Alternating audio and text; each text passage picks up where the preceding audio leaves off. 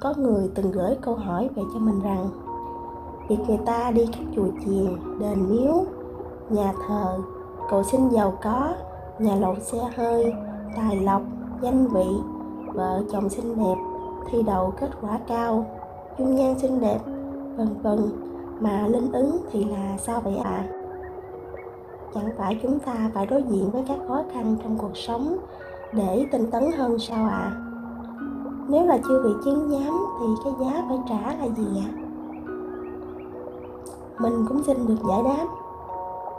Thật ra trong cuộc sống này, khi có cảm sẽ có ứng.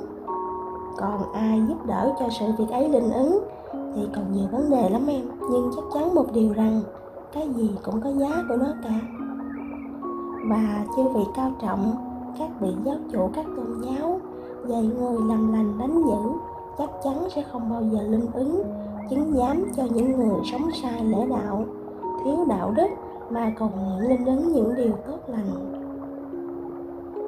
Ví dụ như, mỗi ngày sát sinh hại mạng chúng sinh, ăn thịt chúng sinh, sân si tranh giành với đời, và đi chùa, nhà thờ cúng, bái cầu xin chư vị ban cho sức khỏe tốt, giàu có, xinh đẹp và địa vị cao quý giữa đời.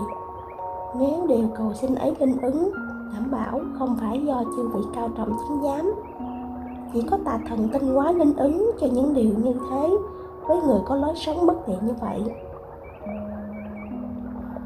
Việc này tưởng chừng như vô hại, nhưng thật ra nguy hiểm vô cùng.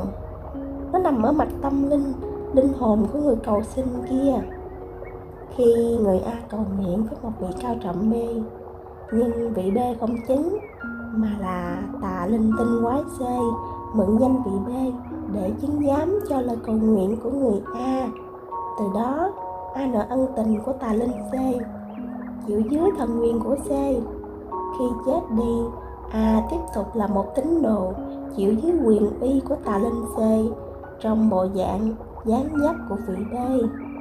Nhưng kỳ thực lại không phải vị b. Tất nhiên giữ dưới tà quyền của tà linh tinh quái, thì chẳng có lẽ nào hạnh phúc được.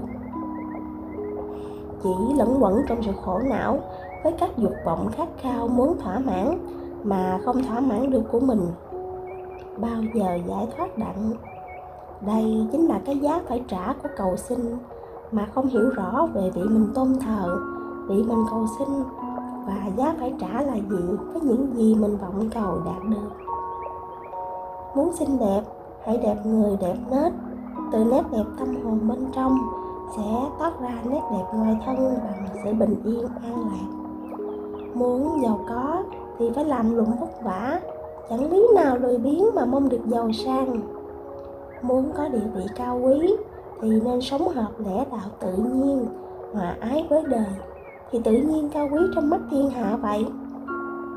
Muốn học giỏi, siêng năng bớt làm biến thì chỉ có thể phải chịu siêng chịu khó kiên trì bền chí với sự học vậy.